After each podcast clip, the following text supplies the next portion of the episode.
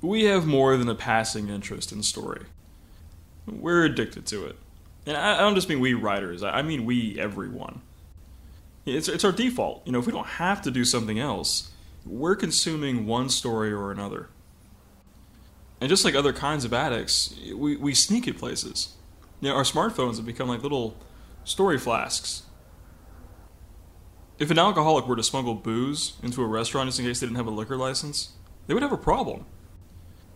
You know, but when we stream Hulu during traffic, we're just being time savvy. You know, I'm going to watch this now, you know, so I can spend more time with the kids. You know, as if you had to watch that first, you know. just that was the number one priority. It can honestly seem as if our days are dedicated to experiencing story, punctuated by moments of actual living. On average, we watch five hours of TV every day.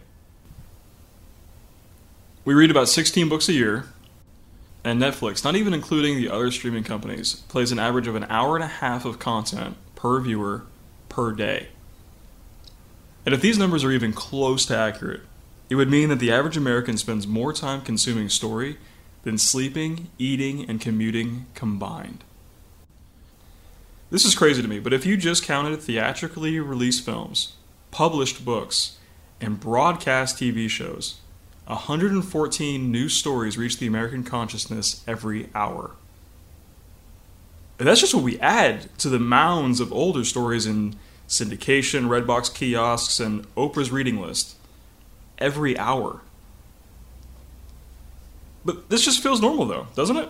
It just feels normal to turn the TV on as soon as we wake up, or take our Kindles with us if we're going to be gone for more than a few minutes.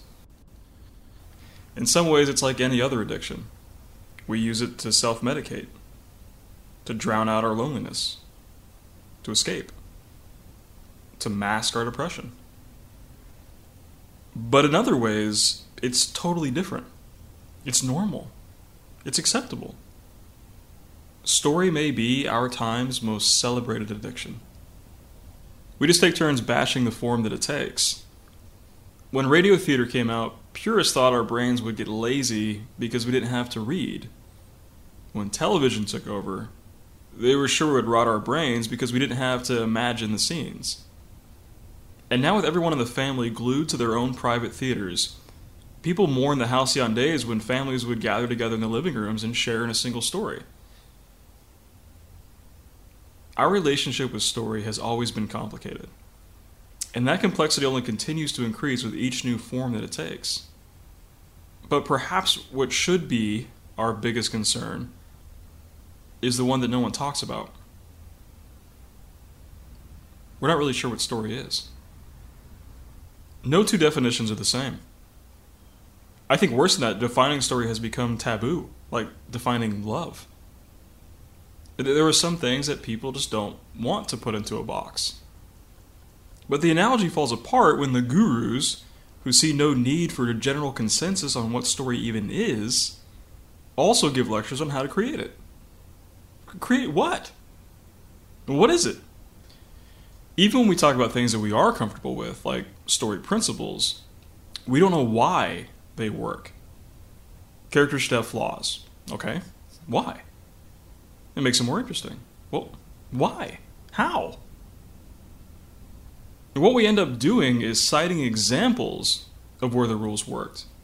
We don't know what made them work, we just know where they did. And that seems to be enough for us to find patterns in good stories and turn them into principles, without going behind the scenes in the audience's mind to see what makes them work. And in fairness, you know, what makes defining stories so difficult is that it's hard to find the one thing they all have in common. Definitions have two parts. First, you put the concept into a group. Then, you show how it is different from all the others within that group. So if I wanted to define a bicycle, I could say that it's a two wheeled mode of transportation propelled by pedaling. The two wheeled mode of transportation is the starting group, which also includes mopeds and, and motorcycles.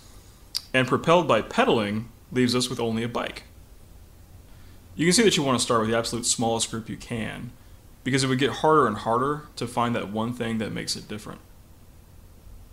If we started off with just mode of transportation, we couldn't use propelled by foot to distinguish it, because we've got unicycles, tricycles, big wheels. And I think with story, that first step is what makes defining it so hard. Because you have to find one thing all stories have in common. Think about everything that might be reasonably considered story. It's diverse. Other arts don't have this problem because they're defined by the media used to create them. Photography, use a camera. Paintings are made out of paint. But story, it's something we add to art forms. Writing is just one way of doing it. We can speak it. And with film, theoretically, story doesn't even need language anymore. Silent films. I mean, let this sink in. It's not an art form. It's not a narrative. It's something we put into these things. And this is wild. Photography is defined by the form it takes, but its subjects can be anything landscapes or fruit, your nephew. Painting works the same way. The media is set, but the subjects are limitless. Story is the opposite.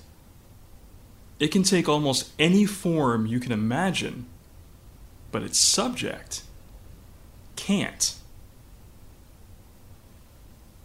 Every story ever told has something in common. They are all about people. This may not impress some of you, but it should. It may seem obvious, but it shouldn't. We tend to think of writing and story as the same thing, or near the same thing, but they're not. You can write about anything, but for it to even be considered a story, it has to be about people. Okay, the reason this is so important is because it gives us a clue of where to look to study story. Not in the thousands of examples people look to prove principles, but in the audience's our social minds. To understand what story is, we're going to have to look at what story does. When you know a little bit about social psychology, it makes a lot of sense that we would become as addicted to story as we are. We're addicted to story because we're programmed to be obsessed with people. There was a study done a few years back where psychologists monitored the activity in people's brains when thinking about different things. And what they found out was that when they weren't asked to think about anything specific, the areas of the brain that dealt with social interactions lit up. Which is to say that when we don't have to think about other things, our brains naturally jump to our relationships. The social world is like our brain's screensaver. It's that important. In fact, a lot of our stress um, or mental illness comes from this rumination going haywire, you know, getting stuck in regret or guilt or anger. And if we spend a little bit of time just looking at what our social brains are programmed to do, we might end up with a much better understanding of our relationship with story. One of, the, one of the things that's important to understand is that social monitoring systems are not unique to human beings. And it is a system. You know, there's a bunch of different parts. Most mammals have some version of the things that we have. But what is uniquely human is the level at which they've developed and the circumstances in which we've put them. So, in the next few minutes, I'm going to give kind of a, a drunk history you know, of how those circumstances have changed so drastically for our species, and we became the social addicts that we are today. So, around 10,000 years ago, we were all pretty much hunters and gatherers, which means that the way we got our food was we learned certain migratory routes that would land us at places where food grew naturally. So we, we didn't create cultures around making food, but around how to find it. what was safe to eat, and when it would be there. And when you look at this livelihood's efficiency, which is to say how many daily calories were spent getting the food versus how many we got from it, it was actually pretty efficient. There's still there are still a few cultures who practice this today. You know, nature does most of the work. You just show up on time. So after spending eons, after spending eons going about this way, we discovered agriculture. Probably by accident. You know, where some of the stuff we brought back started to grow. But in the early days, agriculture took more work than hunting and gathering. That is, until we stumbled on the greatest technological revolution in human history the cow. Or bulls, or whatever. You know, if you can find a way to convince large animals to plow your fields for you, dig your irrigation channels, transport your crop, uh, your energy yield to investment ratio just skyrockets. Farming now is awesome. The most important part of all this is that so much food could be grown per person that for the first time in history, we had a permanent surplus. Groups could now grow beyond 20 or 30 people. There was so much grown that not everyone had to be part of the growing process you could finally afford a division of labor. You could have soldiers, you know, who protected the village from invaders, but who relied on those rationing the surplus for food. The ratio of a society's food growers to surplus beneficiaries has been declining ever since. As recently as 1900, 41% of the American workforce was employed in agriculture. Today, it's about 1. 99% of our village relies on other people to feed them. We had social minds way before the birth of the food surplus. But in its wake, we found ourselves surrounded by not 20, but hundreds, or thousands, or hundreds of thousands of people. Social relationships weren't just about making life easier, they became matters of life and death how many generations of soldier would it take before they no longer inherited the skills necessary to feed themselves? How many, how many of us could grow food if we needed to? Our social marketplace became our livelihood, and our social minds became just about the most important survival tool we had. I made an argument earlier about you know story not technically needing language. But outside of a few, you know, vacation homes, language is where story likes to live. Language is also one of our most powerful social survival tools. With language, we can keep tabs on people. You know, it's harder for us to, to defect on a deal if our selfishness can travel all over town. You know, no one's going to play with us after that. We'd be left alone, you know, with no access to the village surplus and no way of making it ourselves our reputations became our credit. And it was important for us to understand other people's reputations because a costly enough investment in a cheater could leave us with, as just, just as destitute. So, gossip is that thing we all claim to hate, but we also devour every chance we get, no matter how stupid it is. You know, believe it or not, gossip is an incredibly valuable social tool. In the social marketplace, gossip is like insider trading. You want to know what's going to happen to your investments before you make them. If you're about to go on a hunt with someone, you want, you want to know if they've cheated people in the past. You know, you want to know if they're lazy. Remember, group size is big enough now to where you might not know everyone with whom you interact.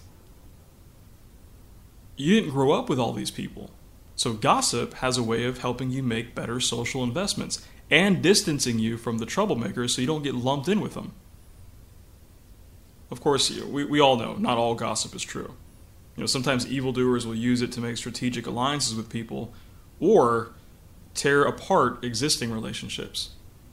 So while gossip can be useful, you know, there's three conditions that can be met for it to be most useful. Gossip should be new, true, and bad. Here's why.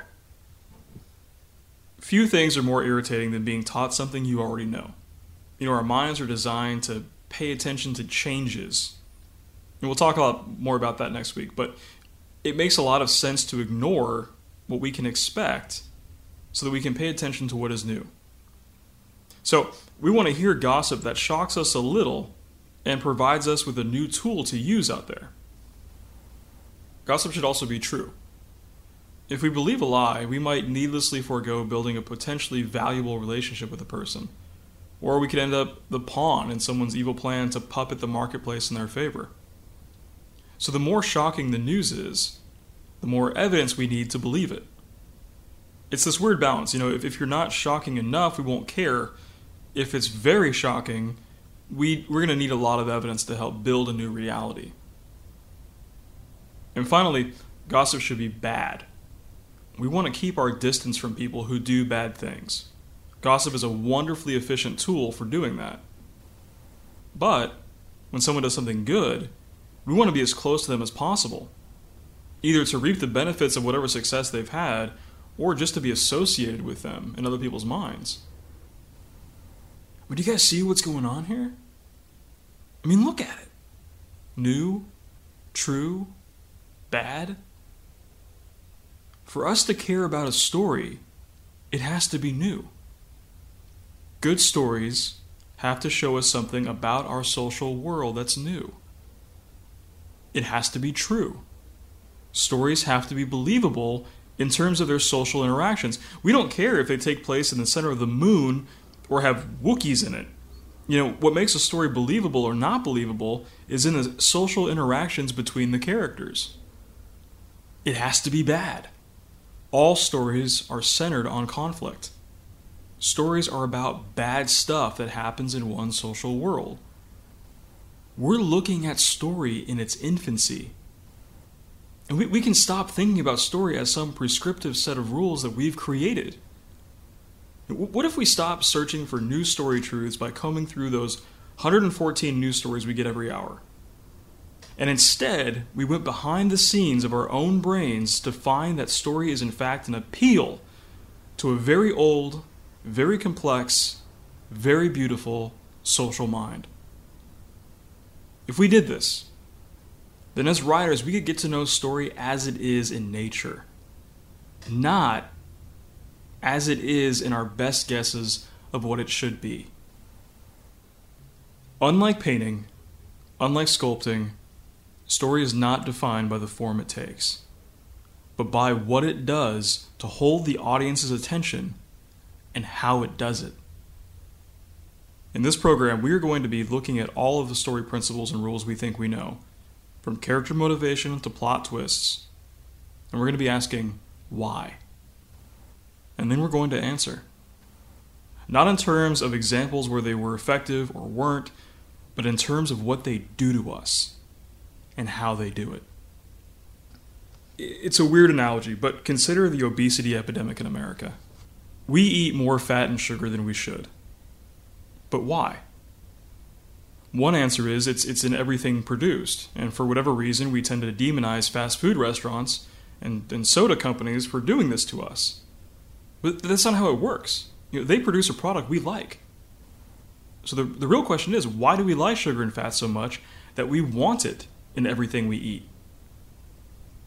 Our minds have evolved to favor sugar and fat because it's rare in nature and valuable in small doses. Take it when you can get it. But this surplus, this choice driven world is being built based on a relationship with our own minds that we barely understand. We're building it, but the blueprints came from somewhere else. It's true for our relationship with food, with love, and I'm going to be spending the rest of my life arguing. It's true for story as well.